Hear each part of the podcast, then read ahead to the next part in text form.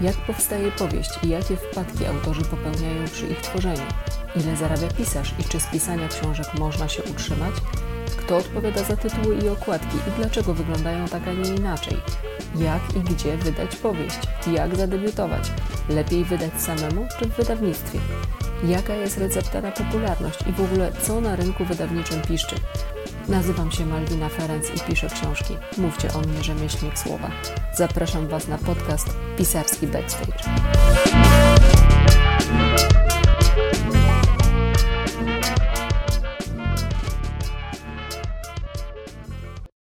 Dzień dobry, dzień dobry. Witajcie w szóstym odcinku podcastu Pisarski Backstage. Ja nazywam się Malwina Ferenc, mówcie na mnie rzemieślnik słowa. Dzisiaj nie nagrywam sama, towarzyszy mi asystentka, trzyletnia Pysia, która jest z nami od kilku dni. Pysia została adoptowana ze schroniska. Możecie słyszeć jakieś y, stukanie pazurków o podłogę i tego typu sprawy. Z góry przepraszam, ale Pysia po prostu musi tu być. I koniec. Dzisiejszy odcinek y, nosi tytuł Goła klata wymiata, czyli co zrobić, żeby czytelnik kupił książkę, ale na wstępie ja chciałam Wam przede wszystkim podziękować za odzew, który dostałam po odcinku piątym. Odcinek piąty był rozmową z Sylwią Chojecką, a Sylwia Chojecka to jest osoba zajmująca się redakcją, korektą, składem i tymi wszystkimi czarami, które się rozgrywają na zapleczu, kiedy autor już napisze słowo koniec na ostatniej stronie swojej powieści. Generalnie są to takie działania, które zmierzają do tego, żeby książka wyglądała tak, jak wygląda, kiedy ją zdejmujecie z książkowej, y, z księgarnianej półki. Dużo tam się dzieje po drodze, bardzo dużo i zachęcam Was do tego, żebyście do tego odcinka wrócili, odsłuchali go sobie, kiedy będzie, y, kiedy będzie taka sposobność. Na pewno bardzo wiele rzeczy stamtąd wyniesiecie, no bo i takie y, informacje do mnie dochodziły, że nawet te osoby, które siedzą w temacie, to coś nowego y, dla siebie wyniosły. Bardzo mnie to cieszy. Y, zapytano mnie przy okazji tego odcinka piątego na Instagramie, jakaś osoba zapytała mnie, a kiedy pojawi się w podcaście autorka XY? Y, bo ta osoba czytała ją zanim to było modne. Cóż, prawda jest taka, że póki ta osoba nie wspomniała w komentarzu o tej autorce, ja nie miałam pojęcia o jej istnieniu bo to jest właśnie charakterystyczna cecha rynku powieści gatunkowej, że pomimo tego, że mówimy o totalnym upadku czytelnictwa, o tym, że większość Polaków w ciągu roku przeczyta, przeczyta co najwyżej instrukcję gotowania makaronu albo coś w tym sensie, to wydawnictwa powstają jak grzyby po deszczu i jest nieprzebrana masa autorów i autorek wszelakiej maści, którzy chcą na rynku zaistnieć. Debiutów jest mnóstwo, mnóstwo rzeczy się wydaje i będę jeszcze o tym mówić, co to jest żywotność książki, ile trwa taka żywotność książki i tak dalej ale tak właśnie jest. Jeżeli ktoś ma jakiegoś autora, który jest popularny w jego bańce, mówiąc potocznie, to wcale nie oznacza, że to jest autor popularny w ogóle, bo w innej bańce może być zupełnie nieznany. My żyjemy w takich bańkach, niestety tak jest.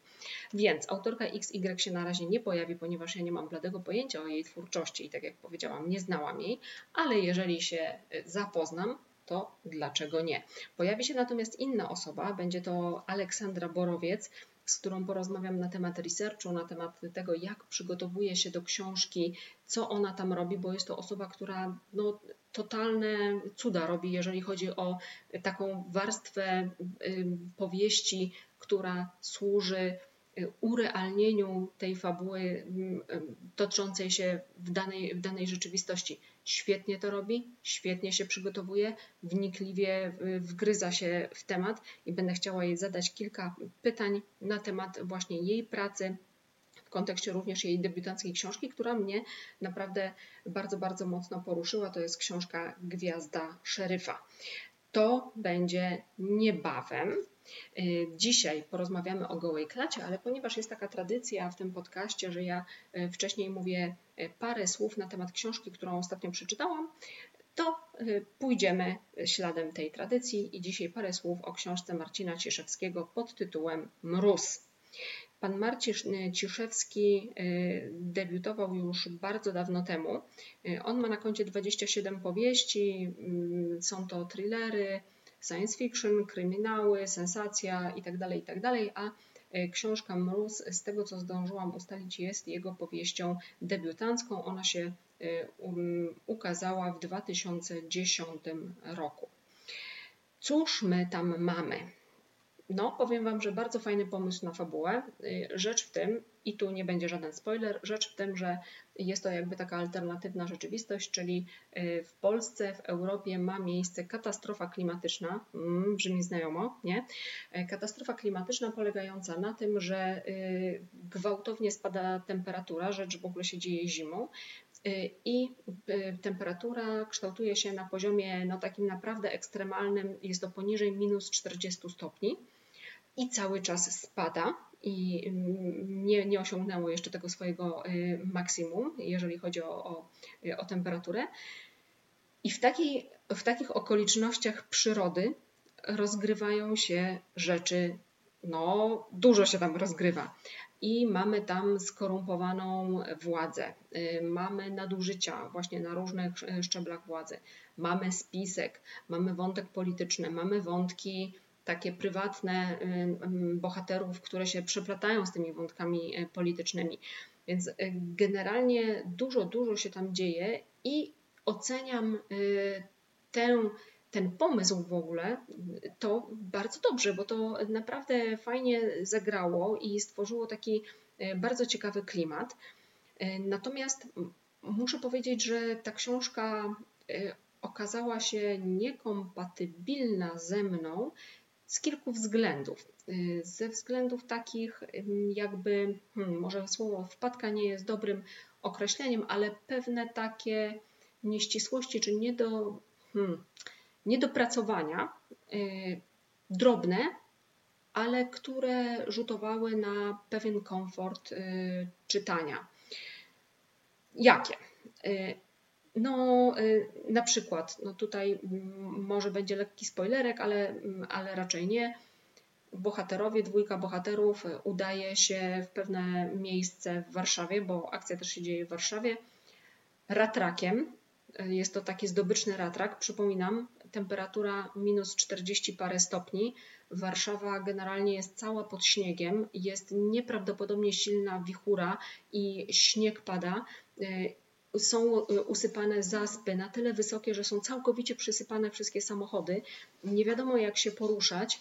Y, nie, działa, y, nie działają mapy Google, tak? nie działa, no, telefonia nie działa, więc nawet nie ma jak się orientować i nic nie widać. I oni tym ratrakiem jadą do centrum miasta załatwić coś tam i jedzie z nimi jeszcze jedna osoba. I oni, ci bohaterowie, chcą później po załatwieniu tej sprawy chcą wracać, a ta osoba mówi, że z nimi nie wróci, bo musi coś jeszcze załatwić. No halo, halo. Przypominam, minus 40 parę stopni. Warszawa pod śniegiem, zaspy 3-metrowe. Czym on do diabła wróci, jak to załatwi? Uberem? Proszę kwiu weźmie? No, jak coś załatwić? Co można załatwić przy takim mrozie? Rozumiecie, nie? To jest jedna taka rzecz. Druga rzecz, bohaterka y, okazuje się, że w pewnym momencie, że bohaterka posiada skład broni. To jest jej prywatny skład broni. No i ogólnie to zarąbista sprawa, tylko za co go ma? To nie jest wyjaśnione. Y, co więcej, ona ma swoje prywatne mieszkanie gdzieś tam ukryte, y, które też kupiła i też nie jest wyjaśnione za co. Więc tutaj trochę mi się to nie spina.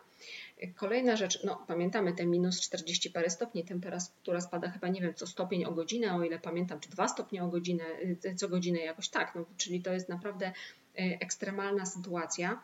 Bohaterowie przychodzą do kogoś y, i żeby ustalić pewne kwestie, wita ich w drzwiach żona tej postaci i wita tak, jakby oni wpadli na herbatkę u cioci na imieninach zero w ogóle odniesienia do tej sytuacji, jaka jest. Coś na zasadzie, a słuchajcie, może ciasta zjecie, a może coś tam.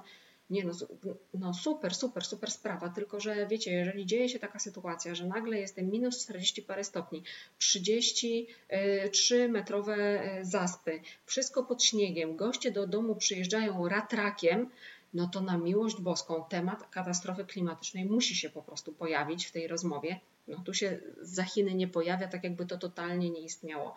I to są oczywiście takie pierdoły, można zwracać na to uwagę, można nie, większość osób nie zwróciła i też bardzo dobrze, więc tu nic się takiego nie dzieje. Natomiast jest jedna rzecz, która mi bardzo w tej książce przeszkadza.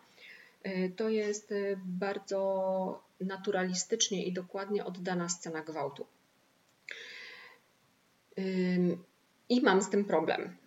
Mam z tym problem taki, bo nie wiem, jaki był cel aż tak naturalistycznego oddania tej sceny. To nic nie wnosi do akcji, kompletnie. To nic nie mówi o y, postaci, która y, padła ofiarą tego czynu. Y, nie wyjaśnia to mm, e, inaczej. Szczegółowość oddania tej sceny nie jest potrzebna, żeby zrozumieć jej dalsze motywacje postępowania. I to powiedzmy tak, Ciszewski zrobił to zanim to było modne, tak? bo teraz jest, ogólnie obserwuję taki powiedzmy tendencję do tego, że no, czymś trzeba czytelnika zaskoczyć, tak? Już tyle się pojawiło rzeczy na rynku, że na miłość boską trzeba czymś się wybić, więc na przykład wybijamy się niezwykle krwawą sceną, tak? Albo jakąś kontrowersyjną sceną, albo jeszcze czymś. On to zrobił 10-12 lat temu, tak? I powiem Wam, że Czytałam wiele mm, scen, wiele opisów scen gwałtu w różnych e, rozmaitych e, powieściach. E, znakomicie, uważam, że znakomicie zrobiła to mm, Olga Tokarczuk w książce Prawiek i inne czasy. Można to zrobić tak, żeby to było niezwykle sugestywne, a nie napisać prawie nic. Dlaczego? Z szacunku do tej ofiary. I ja rozumiem, że ofiara jest postacią fikcyjną, tak? To nie o to chodzi, Chodzi o to, że w pewnym momencie wydaje mi się, że przekraczamy taką granicę, że oddanie tej, tego okrucieństwa i tego, co się dzieje, nie służy fabule, tylko jest jakimś takim dodatkiem, takim cukiereczkiem, które ma podkręcić powieść. Jest jeszcze jedna taka książka, która, w której pojawiają się sceny gwałtu i gorąco zachęcam Was do tego, żebyście ją przeczytali, dlatego że to są autentyczne wspomnienia kobiety, która przeżyła Gehennę. Jest to Niemka. Książka nosi tytuł Kobieta w Berlinie i ta y, książka co prawda pojawiła się, ukazała się anonimowo, y, ale ta kobieta znana jest z imienia i nazwiska i ona y, opisała wielokrotne i zbiorowe gwałty na sobie, ale zrobiła to tak, że tak naprawdę nie lubuje się właśnie w takich drastycznych opisach, mimo że tego, że ona doskonale była świadoma tego, co jej robili, robi to tak, że y, opisując to, jednocześnie w jakiś sposób ocala swoją godność. Nie ma ocalenia tej godności w tej scenie, którą y, czytałam w książce Mróz. I to mi najbardziej przeszkadza. Aczkolwiek zachęcam, ją, zachęcam Was do tego, żebyście po nią sięgnęli. Ja jej nie dokończyłam. Zostało mi bardzo niewiele. Nie dokończyłam jej z powodu takiego, że cóż, ona mnie nie trzymała w napięciu. No nie trzymała. Jest to thriller, który jakoś tak mnie nie przykuł. Ale dokończę ją, bo ja nie lubię książek niedokończonych, więc ją dokończę.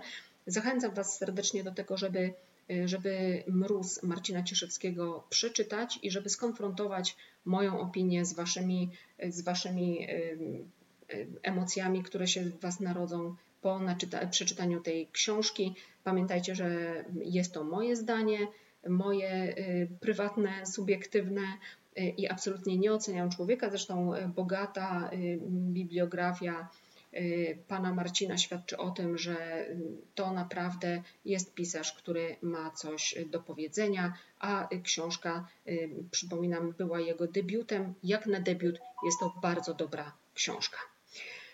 Dobrze, Kochani, w takim razie dzisiaj przechodzimy do meritum, czyli do rzeczy, do rzeczy Ferenc, bo płyniesz i płyniesz, Pantarej. Y, do rzeczy. Goła klata wymiata, czyli co zrobić, żeby czytelnik kupił książkę. Pamiętacie, może y, były jakiś czas temu takie reklamy, teraz już tego się mniej spotyka, aczkolwiek y, jeszcze gdzieś się tam przewija na przykład taka reklama, że jest sobie panna, tak, ta panna jest bardzo skąpo y, odziana, y, ciało ma całe naoliwione, także ona błyszczy jak psu tojowo, bardzo skąpo odziana, pupka wypięta, pierś wypięta w drugą stronę. I cóż ona reklamuje? No na przykład sznurek do snopowiązałki. Albo worki z cementem. Albo pręży ten swój biust trzymając wkrętarkę firmy X, albo kładzie się na masce samochodu. Rozumiecie, o czym mówię, nie? Takie reklamy wzbudzały, może dlatego się mniej pojawiają, takie reklamy wzbudzały bardzo słuszne zresztą oburzenie, no bo że jak to? Jest to sprowadzenie kobiety tylko i wyłącznie do roli wapika. Jest to traktowanie kobiety instrumentalnie. Jest to sprowadzanie jej, tej kobiety, tylko i wyłącznie do ciała, tak jakby liczyły się tylko i wyłącznie cycki i tyłek. Nic więcej w tej kobiecie nie ma. I y, y, rozumiecie, nie? Tutaj, takie mm, pojawiały się głosy, o wy, tak potocznie powiem, o wy podłe samce, cycków wam się zachciewa, użyjcie mózgu, a nie jąder, tak? No to na tej zasadzie. Więc to uprzedmiotowało kobietę, ale również odwoływało się, te reklamy odwoływały się do najniższych, pierwotnych, biologicznych instynktów męskich. Po co? Po to, żeby sprzedać. Czyli inaczej mówiąc, cycki podniecają, tyłek wypięty, jeszcze naoliwiony oczywiście też podnieca. E, I tutaj zadziałały takie na, najbardziej prym, prymitywne, najbardziej proste odruchy, które sprawiały, że człowiek wydał się e, zainteresowany tym produktem, e, który ta naoliwiona kobieta reklamowała, choćby to był ten właśnie snurek do snopowiązałki. Coś w tym jest, ponieważ jak sobie zerkniemy na Instagram na przykład, takie profile w cudzysłowie powiem cyckowe y, mają nieprawdopodobne zasięgi, y, czyli no jest zapotrzebowanie na takie przedmiotowe traktowanie kobiety. Więc y, akcja była dość mocna, jeżeli chodzi o e, reakcję środowisk kobiecych na, na te reklamy. Jeszcze raz podkreślam bardzo słusznie, bo e, nie wolno instrumentalnie traktować człowieka i kobiety tutaj w tym kontekście. No ale co dalej? No i minęło trochę czasu i po tym całym trąbieniu, po tym całej aferze mamy do czynienia, słuchajcie, z tym samym zjawiskiem. Ale nie chodzi o cycki, tylko o klatę.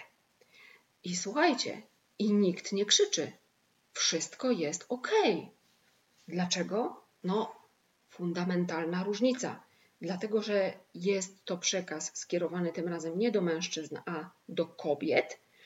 I chodzi nie o sznurek snopowiązałki, do snopowiązałki czy wkrętarkę firmy X albo worki z cementem, tylko chodzi o on e książki, literaturę, czyli coś związanego z kulturą, coś wyższego, lepszego.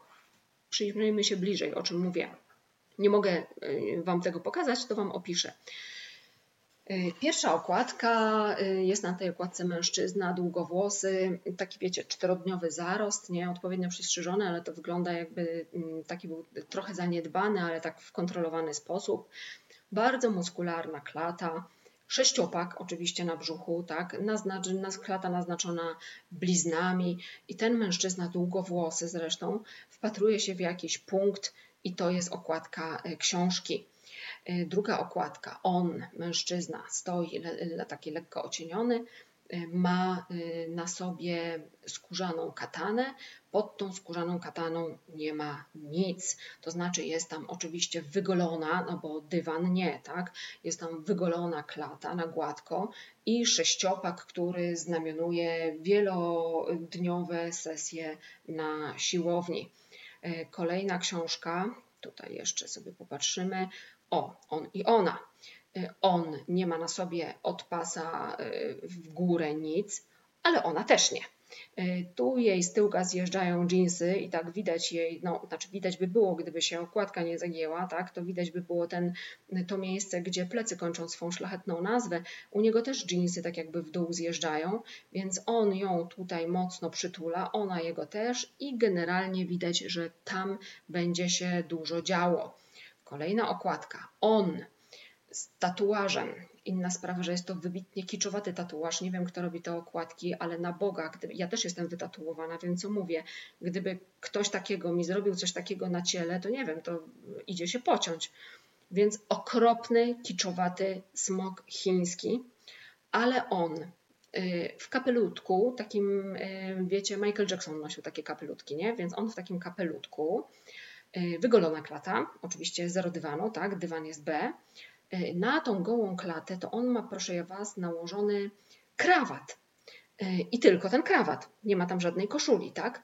Zjeżdżamy tym krawatem w dół, jest długo, długo nic, długo, długo nic i zaczynają się stringi. I widzę, że to są męskie stringi, które z przodu odkrywają bardzo niewiele, po boczkach jeszcze mniej i niestety kończy się okładka. Rozumiecie, o czym mówię? A, może jeszcze jedna scena. On i ona Dziarsko, znaczy, to jest jakaś gra wstępna, ale tak widać, że końcowa faza tej gry wstępnej, albowiem gdyż jej nogi owijają się wokół jego bioder. Nie widzę, czy on na sobie coś ma, ona ma jeansy ale on stoi tyłem, no i oczywiście widzimy jego muskularne plecy wyrzeźbione na siłowni i tak dalej i widzimy jej ręce, jej palce, a konkretnie jej paznokcie, które głęboko wbijają się właśnie w to umięśnione męskie ciało. Yy, I może jeszcze jedna okładka on, w takiej pozie stoi mm, jak kulturyści, bardzo muskularne ramiona, y, y, widzimy go tyłem, on sobie tak rączki założył za głowę, tak? widać nabrzmiałe żyły na przedramionach i na plecach ma wydzieranego po całości Feniksa. Paskudny rysunek. Y, nie życzyłabym nikomu, żeby wpadł pod kosiarę takiego tatuażysty, Y, I on ma również rozpięte spodenki. Pod tymi spodenkami no, chyba wyglądają jakieś bokserki, aczkolwiek te spodenki wykazują tendencję do zjeżdżania z zadka. Zjechać nie zdążyły. O tym mówię. I teraz zobaczcie, to jest dokładnie to samo, co cycki w tamtych reklamach. Czyli co? Jest to sprowadzenie mężczyzny, tym razem, do wabika. To ma wabić ta okładka, tak? Jest to traktowanie mężczyzny instrumentalnie. On jest widziany tylko i wyłącznie przez pryzmat jego ciała. Nic więcej tam nie ma, tylko ten sześciopak na brzuchu, te stringi, czarne zresztą, e, i ta muskularna klata. E, dalej, e, jest to uprzedmiotowienie mężczyzny, tak jak wcześniej było uprzedmiotowanie kobiety.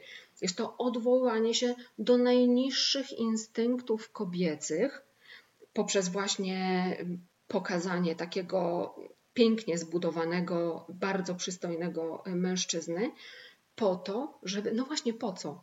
Po to, żeby uzyskać cel. Jaki? Sprzedażowy. To jest dokładnie to samo.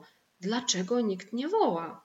Hello, Dlaczego nikt nie protestuje? Znaczy wiem, że nie protestują mężczyźni, bo oni omijają książki z takimi okładkami szerokim łukiem, bo to jest literatura stricte kobieca. Nie znam statystyk, ale nie pomylę się zapewne, jeżeli stwierdzę, że 90 parę procent y, czytelników tych książek ma płeć żeńską, czyli mężczyźni w ogóle to się nie pojawia w zasięgu ich zainteresowania. I, I, oczywiście y, ja wiem, że za okładką tej książki nie znajdę poezji ani literatury pięknej, ja to wiem, ale pytanie, co znajdę za taką okładką? Czy ja w ogóle znajdę tam literaturę? Bo może coś innego. I właśnie, co? Wiecie, była ostatnio, był ostatni to taki shitstorm y, z Olgą Tokarczuk w roli głównej i wszyscy po prostu, świat się zatrząsł w posadach, ponieważ Olga Tokarczuk, zresztą ta wypowiedź została wyrwana z kontekstu i użyta zupełnie inaczej niż to e, autorka miała zamiar e, użyć, ale e, Olga Tokarczuk powiedziała, że literatura nie jest dla idiotów. I po prostu świat wstrzymał oddech i wszyscy zatrzęśli się z oburzenia, że jak to? A kogo ma na myśli Olga Tokarczuk mówiąc idiota? Ja odejdę to, od tego, bo nikt nie zająknął się, albo ja nie słyszałam takiego pytania, co ma na myśli Olga Tokarczuk mówiąc literatura. Co ona ma na myśli mówiąc literatura? Co to jest literatura? Więc czy ja za okładką tej książki znajdę literaturę? Praktyka czytelnicza i powiedzmy doświadczenie każe mi mówić, że nie to co znajdę? Wysokich lotów y, prozy tam nie znajdę, poezji tam nie znajdę, to co znajdę? Widzicie, właśnie to jest y, te, taka choroba, która toczy rynek literatury gatunkowej, czyli rynek literatury popularnej, bo w takich kręgach się tutaj obracamy, ta choroba polega na tym, że fundamentalne znaczenie mają słupki sprzedażowe, a nie jakość. Czyli książka jest oceniana przez pryzmat tego, ile się jej sprzedało, a nie czy to jest dobra książka. A to oczywiście nie musi iść w parze.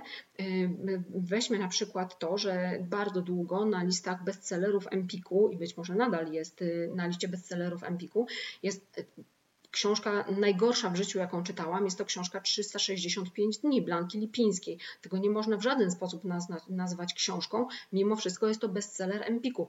Sprzedaje się zarąbiście.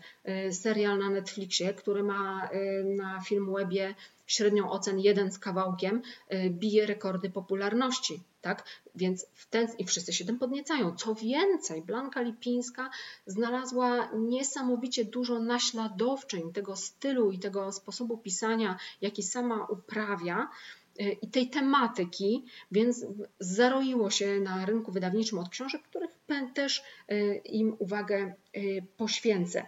No ale właśnie, wróćmy do tego, że fundamentalne znaczenie ma właśnie sprzedaż, a nie jakość. Dlatego moja praktyka czytelnicza i moje obserwacje rynku e, wydawniczego literatury popularnej każą mi myśleć, że za okładką takiej książki, która odwołuje się do, najniższych instynktów od, odbiorcy, znajdę nie literaturę, a wyrób książkopodobny co najwyżej.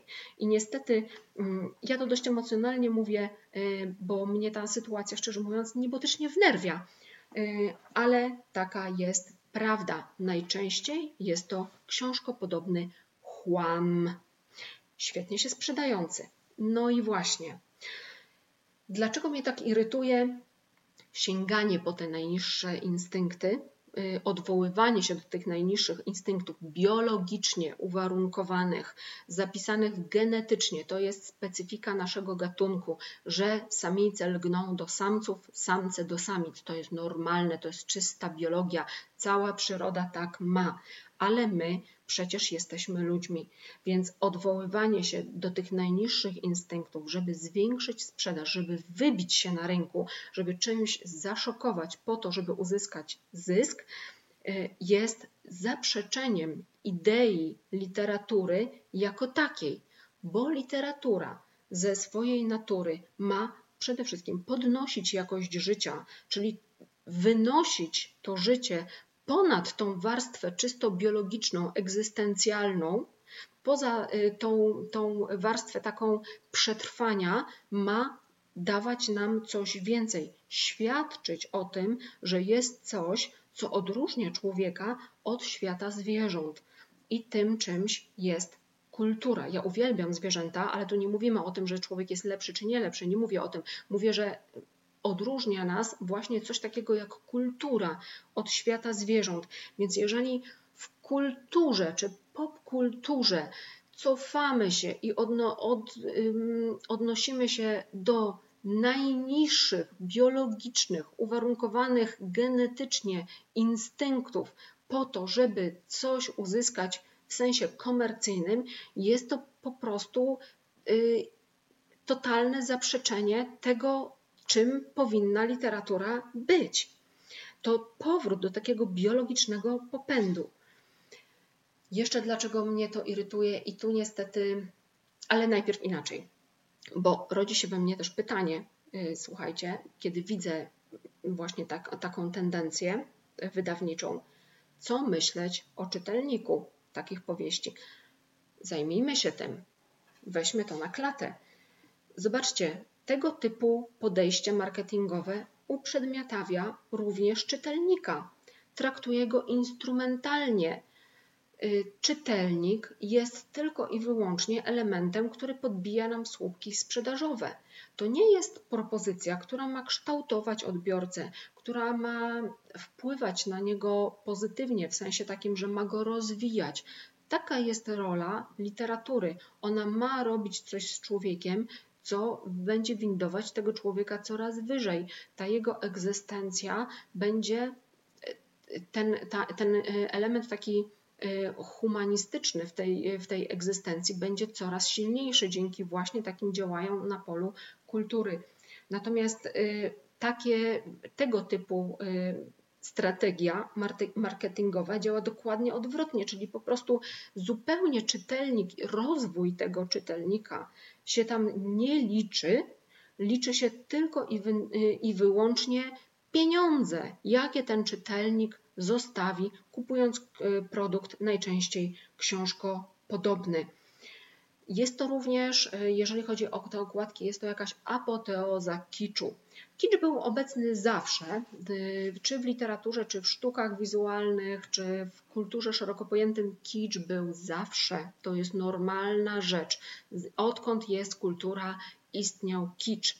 Ale wszystko jest w porządku i kicz też jest w porządku. Jest pewne zapotrzebowanie na kicz. E, jest to w porządku, jeżeli kicz jest zjawiskiem marginalnym albo przynajmniej mniejszościowym, a nie jeżeli jest dominantą na rynku.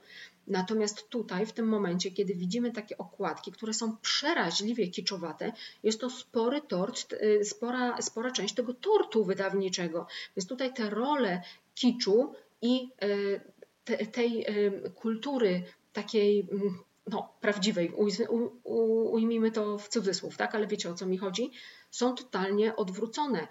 To ma szkodliwy wpływ na czytelnika, to ma szkodliwy wpływ na odbiorcę kultury, ponieważ nie przekazuje mu tych y, wzorców, jakie on powinien nabyć, czy z jakimi powinien się zetknąć, po to, żeby y, podnosić swój y, poziom czytelnictwa, żeby rozwijać się intelektualnie i emocjonalnie. Więc zapytuję, dlaczego do diabła jest na to zgoda i przyzwolenie? Nikt nie krzyczy, nikt nie protestuje. I tutaj jest jeszcze jedna rzecz, która mm, właśnie, bo mówiłam, prawda, co myśleć o czytelniku, tak? Więc to będzie taka bardzo smutna konstatacja, ale jest ona dokładnie taka sama jak w przypadku tych reklam, gdzie wiecie, cycki, y, tyłek i sznurek do stępowiązałki. Y, ta strategia jest stosowana z bardzo prostego powodu. Ona jest skuteczna. Goła klata sprzedaje. Słupki sprzedażowe idą w górę. Czyli inaczej mówiąc, jest zapotrzebowanie na coś, co wizualnie uprzedmiotawia drugiego człowieka. Jest zapotrzebowanie na taki element. Gdyby tego zapotrzebowania nie było, nie byłoby takiej lawiny e, tych okładek książkowych. Jeżeli jest to lawina, to znaczy, że ta strategia się opłaca. I dokładnie tak samo było w przypadku tych reklam, gdzie pozowały te naoliwione babki. Dlaczego pozowały naoliwione babki? Bo to była skuteczna strategia marketingowa. I dążę tutaj do tego, że często mówimy o mm, właśnie o uprzedmiotowianiu kobiety, o sprowadzaniu jej do e, jakiejś takiej niższej pozycji na kolanach przed mężczyzną i tak dalej, a nie mówimy o tym, że dokładnie coś takiego samego się dzieje, tylko że tym razem jest uprzedmiotowiany mężczyzna. I tutaj e, ta, e, to odwołanie do najniższych instynktów biologicznych nie ma płci. Przemoc ma płeć. Y, wszystkie statystyki policyjne Wam powiedzą, że 97% przestępstw jest popełnianych przez mężczyzn, zwłaszcza takie przestępstwa, które y, znamionują się dużą agresją, gwałty, pobicia, zabójstwa. 97% z nich popełniają mężczyźni.